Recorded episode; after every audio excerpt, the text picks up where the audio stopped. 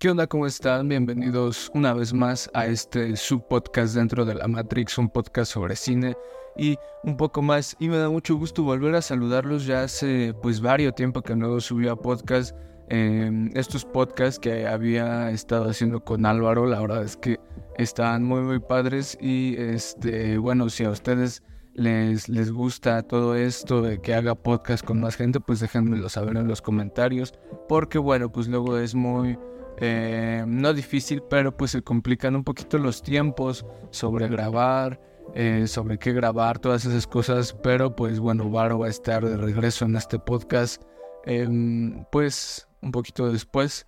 Pero pues bueno, vamos a seguir teniendo estas conversaciones sobre cine, sobre películas. El último episodio sobre opiniones impopulares, la verdad es que me gustó mucho cómo quedó. A Varo también le gustó mucho. Eh, y, creo que grabarlo en persona pues hace que haya una mayor eh, conexión, ¿no? Así que bueno, sin más vamos a comenzar, como ustedes ya lo vieron en el título del video. The Killer de David Fincher. Y saben, quiero empezar este podcast, este episodio diciendo que creo que este año, sin temor a equivocarme, ha sido un año hermoso para el cine, ¿saben? Eh, se ha estrenado Oppenheimer, se ha estrenado Killers of the Flower Moon de Martin Scorsese, se ha estrenado ahí este Asteroid City y algunos cortos de Wes Anderson. Em, hemos tenido estrenos muy muy buenos, se va a estrenar todavía Napoleón, se va a estrenar em, esta película de Ferrari de, de, Michael Mann, que Michael Mann lleva demasiado tiempo sin sacar película y a mí es que una de mis películas favoritas es Hit de Michael Mann. Eh, me encanta, me encanta esta película y volver a ver a estos directores otra vez sacar eh, nuevos filmes es sinónimo de que de todo este cine que parece estar hecho por inteligencia artificial, pues se sigue consumiendo y todo esto, pero pues está dejando ahí como que un poquito, ¿no? Y me gusta mucho esto porque significa que la gente no es estúpida, la gente no es estúpida, el público eh, pide películas buenas, eh, no productos prefabricados eh, y, me alegra de verdad porque significa que pues todas estas huelgas del sindicato de guionistas, del sindicato de actores, pues han tenido, digámoslo así, una buena consecuencia, han tenido relevancia. Y estamos frente a productos, frente a películas bien hechas, bien escritas, dirigidas, actuadas, producidas, etcétera, que me da mucho gusto ver. Y, estoy muy, muy emocionado porque ayer fui a ver la, nueva peli de Martin Scorsese, que eh, la verdad, o sea, tres horas pesa, ¿no? Pero es Martin Scorsese, entonces como que medio se le perdona que, que dure tres horas. Eh, y, les menciono todo esto porque tiene mucha relevancia con lo que yo quiero decir sobre The Killer de David Fincher. Eh, a estas alturas, eh, yo creo que David Fincher puede hacer ya lo que él quiera. Él nos ha demostrado con muchas de sus películas, con Zodiac, con Gone Girl, Fight Club, eh, Mank, incluso que no me terminó de encantar. Y, todas estas pelis ya tan icónicas, eh, Social Network, que social, perdón, que Social Network es una maestría sobre cómo escribir un guion y sobre cómo tu película, si no tiene un buen guion, pues básicamente va a ser una mala película. Esto pasa en The Social Network. Pasa que el guion es tan exquisito, tan bien escrito, que la película funciona eh, hermosamente. Y, y, y pues esto es algo que tiene mucho David Fincher.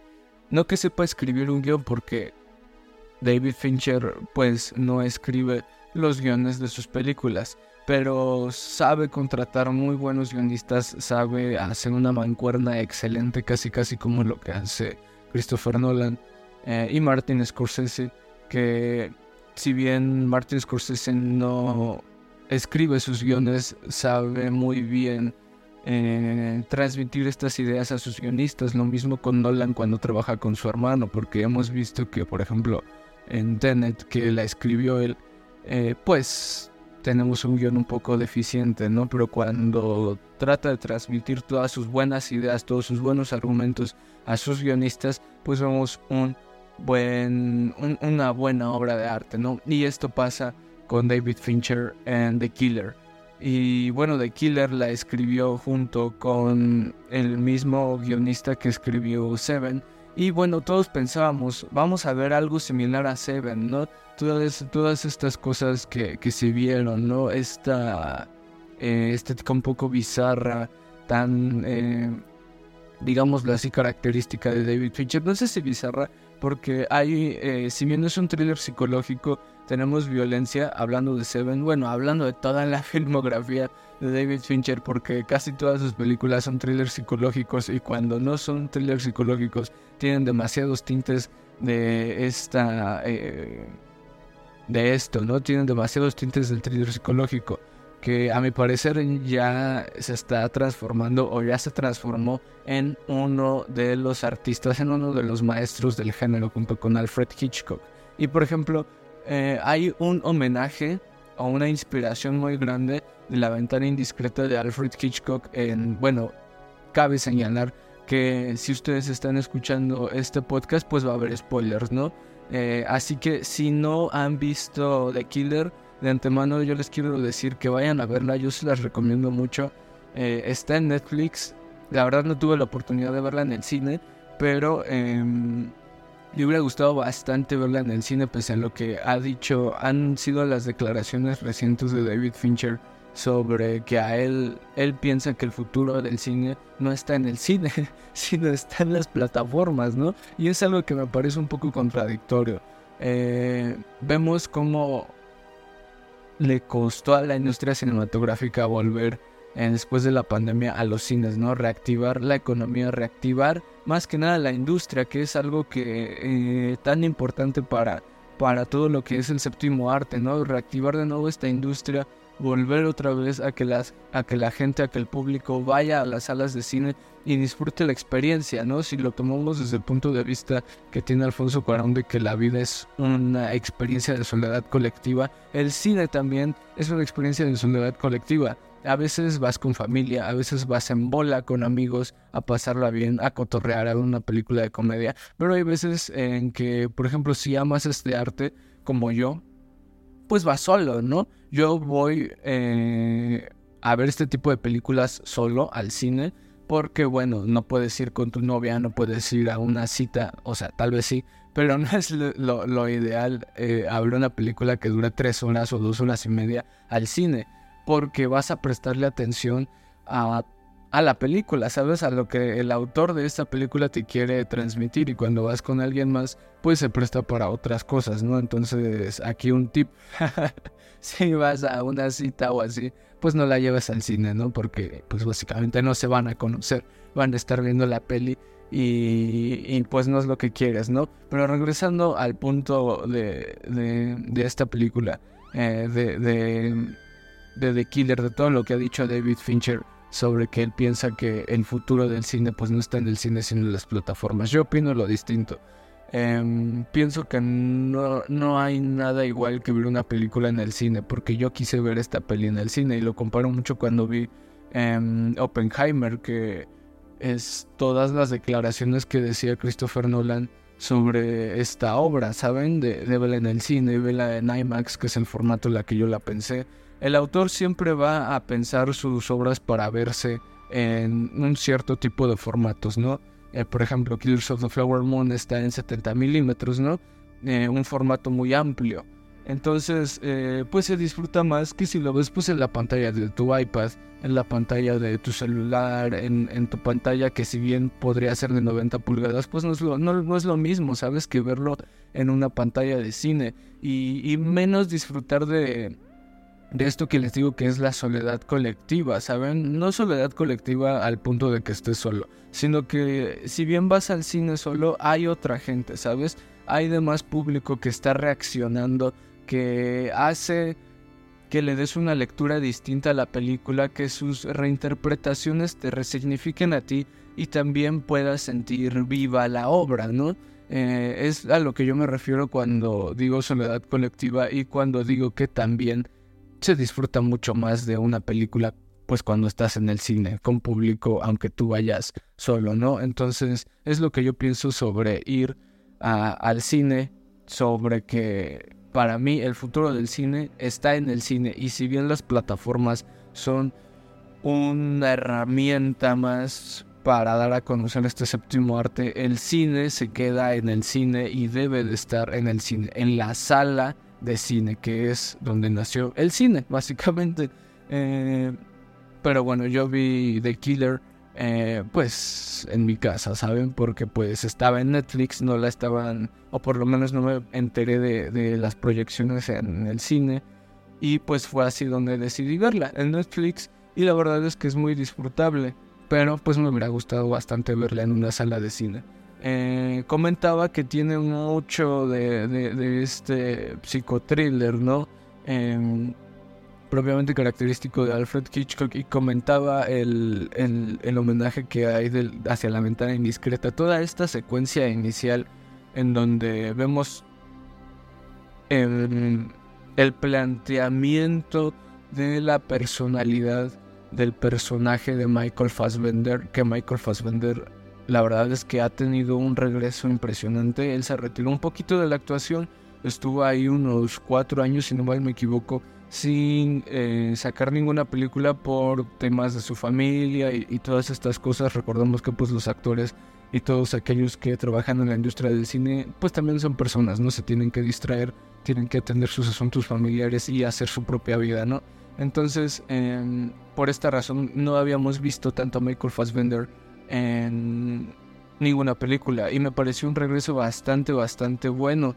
Em, creo que Michael Fassbender es un buen actor, em, un poco infravalorado. No creo que él tenga el reconocimiento que de verdad se merece.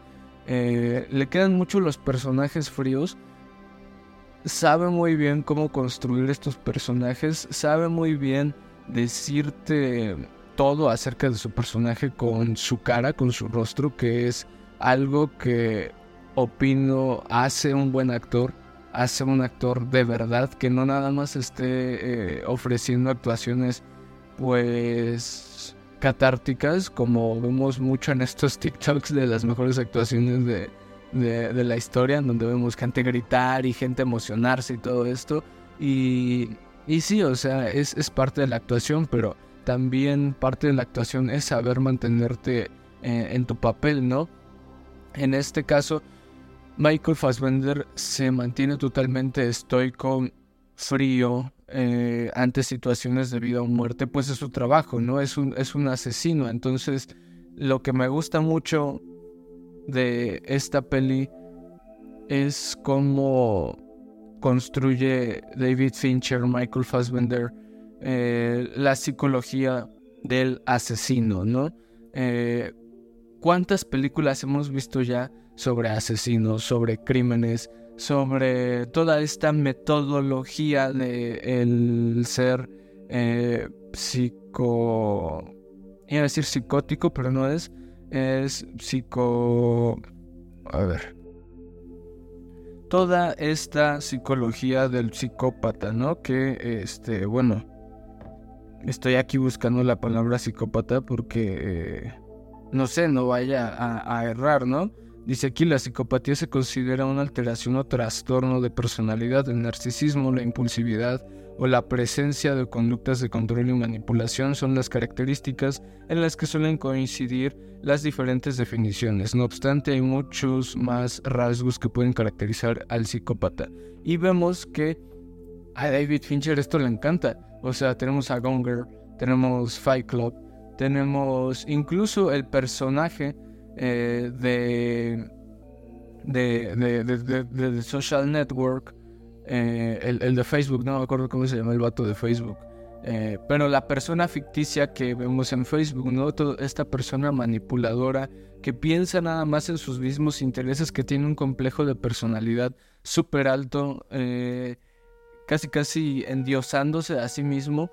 Y aquí, si bien vemos eso, vemos cómo él se va dando cuenta un poco que necesita al demás mundo. Él pone el, personaje de Michael Fassbender, el protagonista, que él como asesino pues eh, no necesita del mundo, ah, no, le interesa el mundo, no le importa lo que le pase a las personas, solamente piensa en él y en sus propios intereses, pero nos hace ver que a todo el mundo le interesa a alguien, ¿saben? Eh, y esto está, me, me, pareció muy padre como lo, lo plantearon, que incluso a alguien que parece que no le importa a alguien, al final le importa a alguien.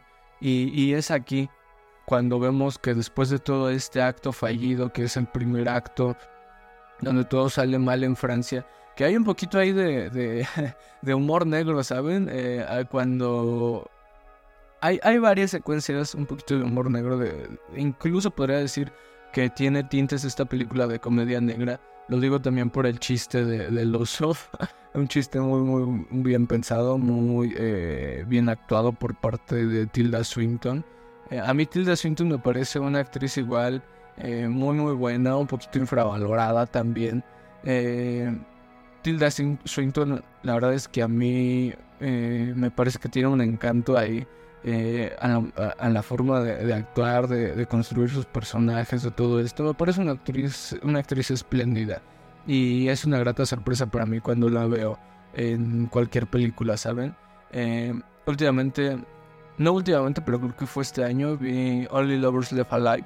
Eh, solo, los solo los amantes permanecen. Esta construcción de, de vampiros muy, muy, muy modernos eh, pégale una, una vista porque la verdad esta película vale totalmente la pena. Sale ahí también Tom Hiddleston como protagonista, así que uff. Eh, pero volviendo a Tilda Swinton en esta película, la verdad es que me parece eh, súper bien. Y, pues bravo, ¿no? Bravo por Tilda Swinton. Eh, volviendo a lo que decían sobre la comedia negra, en el primer acto, no sé por qué, perdonen ustedes, eh, me pareció que no debí de haber reaccionado de esta manera, pero cuando él falla el primer disparo de francotirador, yo no pude evitar reírme, ¿saben? No sé por qué, como que no me lo venía, no, no lo veía venir. No, no vi que fallara así. Su reacción, de Michael Fassbender, es que también me, me produjo un poquito de risa. No sé por qué eh, tiene bastante, un poquito estos tintes, ¿saben? Como se nos decía de comedia negra. Y, pero me gusta mucho cómo lo, lo, pone David Fincher todo, porque piensa en los detalles, ¿saben? Yo pienso en esta película que David Fincher la hizo así como de, ¿saben? Voy a hacer una película que yo quiera, eh, muy fácil de hacer, pero no por eso va a la voy a hacer con las patas como eh, todo lo que está haciendo últimamente la industria. Eh, bueno, no todo, pero sí la, mayoría y los grandes estudios. Ojo ahí, Disney. Em, eh, yo pienso que esa película la hizo para divertirse, ¿saben? Eh, porque fue, construyó e hizo todo lo que sabe hacer de una manera bastante fácil, de una manera que ya hemos visto que, que, que no nos cansamos de ver, ¿saben? Esta misma historia del asesino de siempre del asesino de sueldo de, siempre, que ya hemos visto una y otra y otra y otra vez, y que algunas veces nos cansamos de ver que hay otra película de crímenes, otra película de asaltos, de ladrones, de asesinos, es así como de, mm, pues no tienes algo más que contar. Y saben, no es lo que cuentas, sino cómo lo cuentas. Porque esto ya lo vimos en Leon the Professional. Eh, eso ya lo vimos incluso en Hit, tal vez. Eh, esto lo vimos ya cientos y cientos de veces y es como, pues bueno, ¿qué necesidad hay, no, de volver a contar otra vez la misma historia? Pues no es contar la misma historia, sino es cómo lo cuentas y aquí es la introspección. Eh, hay introspección, pero no hay esa introspección como lo hay en Hit, como lo vemos incluso en John Wick, que nos dan esta introspección del personaje de John Wick de su motivación de por qué retirarse, de su motivación de por qué asesinar gente y, todo esto, eh, sino que aquí vemos la, como se nos decía, psicología del asesino. eh, todo lo que piensa el asesino. Y, se me quedó muy grabado todo este mantra que él eh, recita, toda esta metodología para no desviarse de su, de su plan, ¿sabes? Es como siempre mantén tu plan fijo, siempre piensa en el plan, no tengas compasión, eh, solo piensa en la paga, ¿sabes? Todo esto y, y me llama mucho la atención por lo bien construidos que están los personajes, lo bien escrito que, está el guion. Eh, cuando tú escribes un guion, debes pensar absolutamente en todo lo que piensa el personaje, lo que piensa tu protagonista y cada uno de los personajes eh, de la película. ¿Qué música escucha? Y aquí vemos la música que escucha, ¿no? Está repleta de, de los, de los Smiths. Eh, lo que me hace pensar ahí, este Tom de 500 eh, días con ella también es un psicópata porque también le gustan los Smiths y tiene esta personalidad un poco eh, manipuladora y, propia del psicópata con Sommer y todo esto. ahí hay una coincidencia bastante curiosa. como al personaje de Michael Fassbender también le gustan los Smiths. Es, es, lo que les digo, ¿no? Cuando tú construyes a tu personaje, lo construyes pensando en todo y debes pensar en todo porque si no, pues nadie se va a creer lo que le estás contando, ¿sabes? Eh, vemos cómo a final de cuentas es un asesino, pero... Eh, y con esto que voy a decir no quiero glorificar ni... ni em, reivindicar la figura del asesino porque para nada un asesino es una mala persona y punto. Pero pues lo que hace la ficción es que empatizamos con, con ellos, ¿saben? Eh, rechazo totalmente esta figura, obviamente está mal. Eh, no, no la dignifico para nada. Lo que quiero decir es que eh, cuando tú vas a construir tu personaje, como también lo hacen en Breaking Bad, debes hacer que el público empatice con tu personaje, que eh, se sienta, no sé si identificado, pero que lo comprenda, ¿saben? Aunque esté como que haciendo eh, cosas malas y, así, cosas moralmente incorrectas. Em, eso es escribir un buen guion, que empatices con el malo. Eh, cosa que moralmente, como les digo, si pasa en la vida real, pues está totalmente mal, ¿no? Pero si lo haces en una película, pues bravo porque eh, eh, eh, acabas de escribir un guion magnífico y, este guion pues tiene nombre y se llama The Killer. y, pues está totalmente bien escrito y todo lo que les comento. Me gusta mucho la iluminación que utiliza en esta película toda la filmografía de, David Fincher se caracteriza eh, fotográficamente por estar siempre en la sombra, ¿saben? Eh, manejar estos colores, yo lo diría así, un tanto sepia, muy, muy oscuros, em, muy sombríos. Y aquí también tenemos esta gama de colores, esta paleta de colores. Sin embargo, es muy rico, es muy, es muy exquisito para el ojo. Eh, no, no experimenté lo mismo que cuando vi la chica del dragón tatuado, que pareciera casi casi que estoy viendo una película en blanco y negro. Eh, aquí cada color se ve a la perfección, cada cosa, cada sombra, cada luz se ve hermoso y me recuerda un poco a estas eh, pinturas y, me odio por no recordar el, nombre del autor, pero son estas pinturas eh, pues solitarias. Es más, lo voy a buscar, lo voy a buscar porque no quiero errar y este y, darles un nombre ahí que, que, que no es porque porque son, a ver, pinturas solitarias, vamos a ponerle así porque no me acuerdo cómo se, se llama el autor, pero, pero es un autor, un, pintor muy eh, contemporáneo. lo estoy buscando. Ustedes deben saber, a lo mejor si, si tienen más historia del arte. Creo que es Edward Hopper. Sí, es Edward Hopper. Eh, mientras están escuchando esto, busquen en su celular, en su dispositivo, lo que sea, Edward Hopper, esta, esta pintura. Eh, busquen Edward Hopper ahí en su buscador, lo que sea, Google. Y les va a aparecer una pintura de un hombre eh, sentado en un restaurante. Creo que se llama. Creo que el título de la pintura, según lo que estoy leyendo aquí, es What is the inspiration? No, olvídalo. Eh, Edward Hopper. Bueno, no consigo el nombre de la pintura, pero se las voy a describir y ustedes ya luego, luego van a saber cuál es. Es un hombre en un restaurante. Eh, se ve que está pidiendo. Eh, el, hombre está de espaldas. Hay dos personas más, una pareja. Y el, mesero o el cocinero eh, parece ser de noche. Y el restaurante por dentro está totalmente iluminado. Piensa en esta pintura y dime qué sientes. Yo la verdad siento soledad, siento alienación, siento que ese hombre está solo, que esta soledad a, mitad de la noche en la ciudad, que es muy propia de, todos aquellos que vivimos en la ciudad y que hemos estado por ahí caminando, o en un restaurante solos, o cuando, por ejemplo, voy al cine solo, así.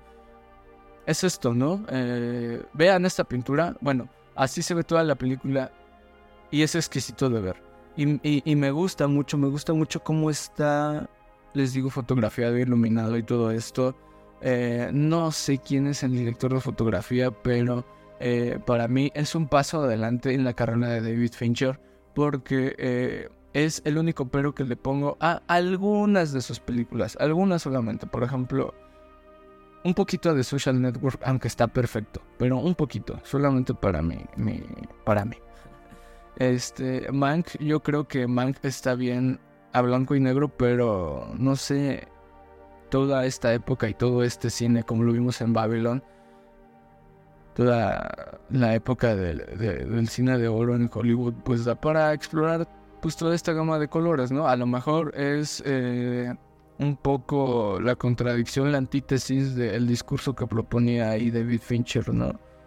Pero bueno, lo respeto totalmente. Y y la chica del dragón todo, ¿no? Que tiene color, pero yo siento que está blanco y negro, ¿no? Porque no puedo distinguir nada en esta película. Y en, en, The Killer es que es asombroso, ¿no? La fotografía me, me, gustó mucho. Eh, siento que, como dice Nicolás Amelie Ortiz de Sep Films, eh, un saludo a este compa. Eh, está regresando un poquito la estética del cine de los 2000.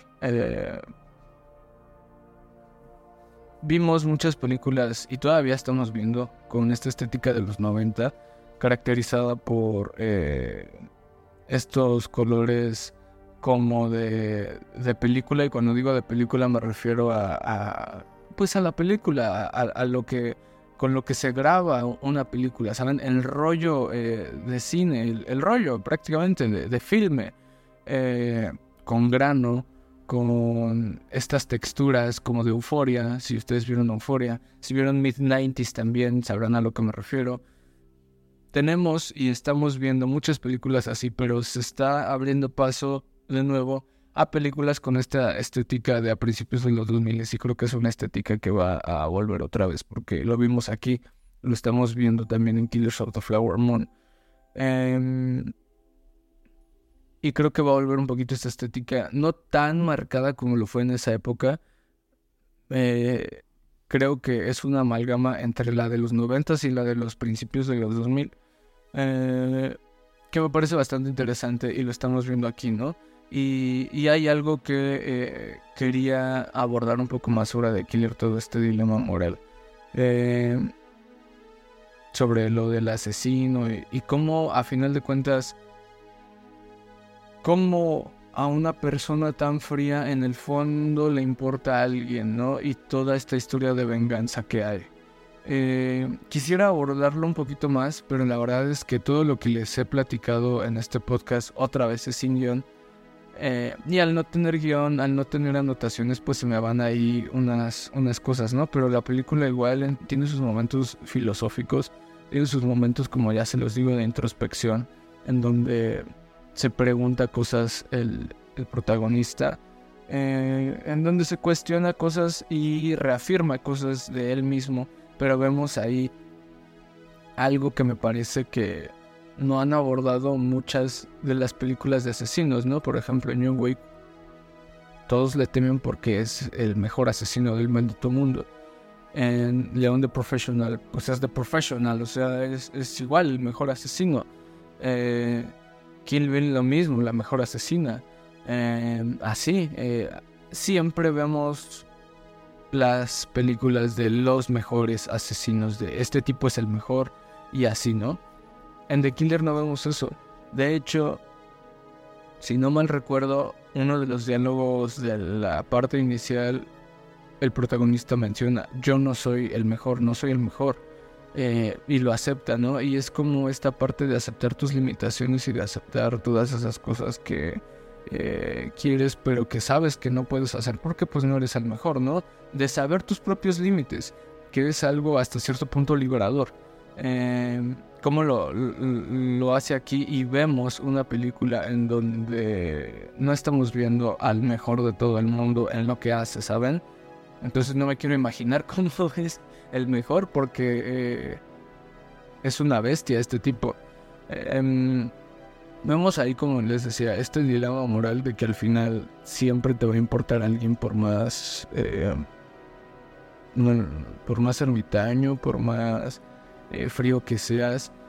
En este caso vemos que le importa a su novia, su esposa, su interés romántico e incluso su, el hermano de su de su interés romántico, ¿no? siempre va a haber alguien a quien le importes por más malo que seas y todo esto, ¿no?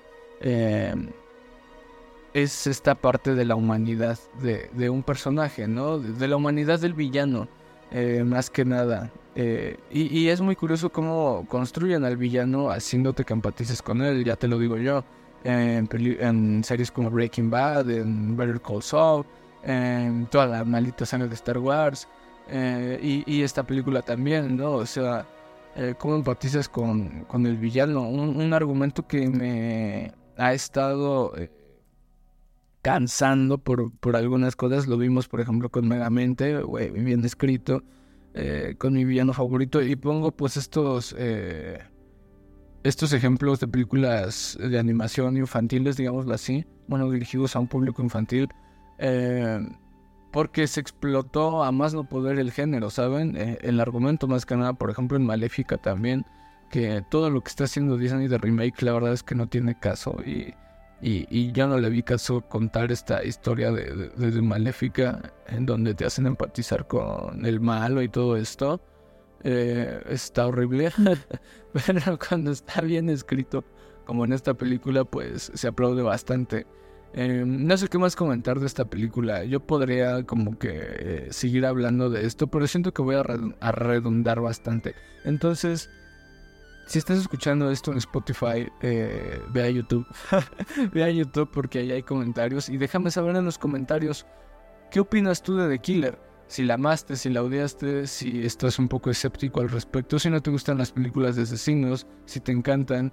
Eh, yo siento que para ser eh, un buen cineasta, que para ser un buen cinéfilo debes de conocer todos los géneros habidos y por haber, ¿no?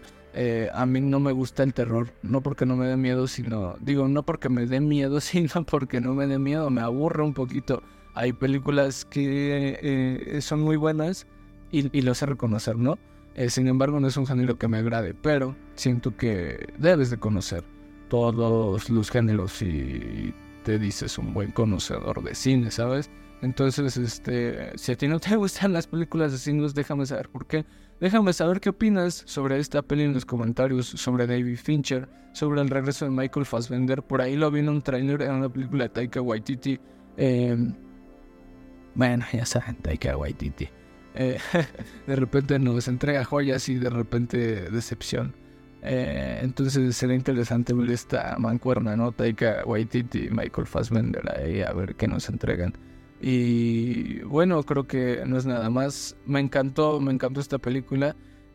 Yo le pondría un 9, pero este tenemos joyas, ¿no? Tenemos joyas de este director, así que eh, sería ponerla a nivel de Seven de Fight Club.